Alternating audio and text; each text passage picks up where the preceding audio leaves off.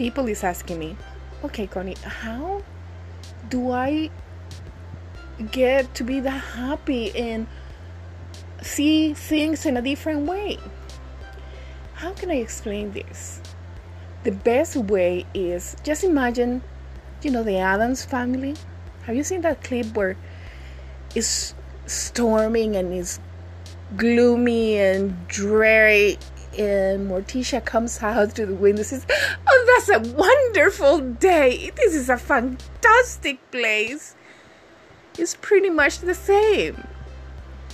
You know, things might not be the way you want it or the look the way you think they're supposed to be looking, but it's something that you achieve by by grace, by slowly getting into it and making your body and your spirit to be in accordance to to whatever is going on. And say well this is today the thing to do.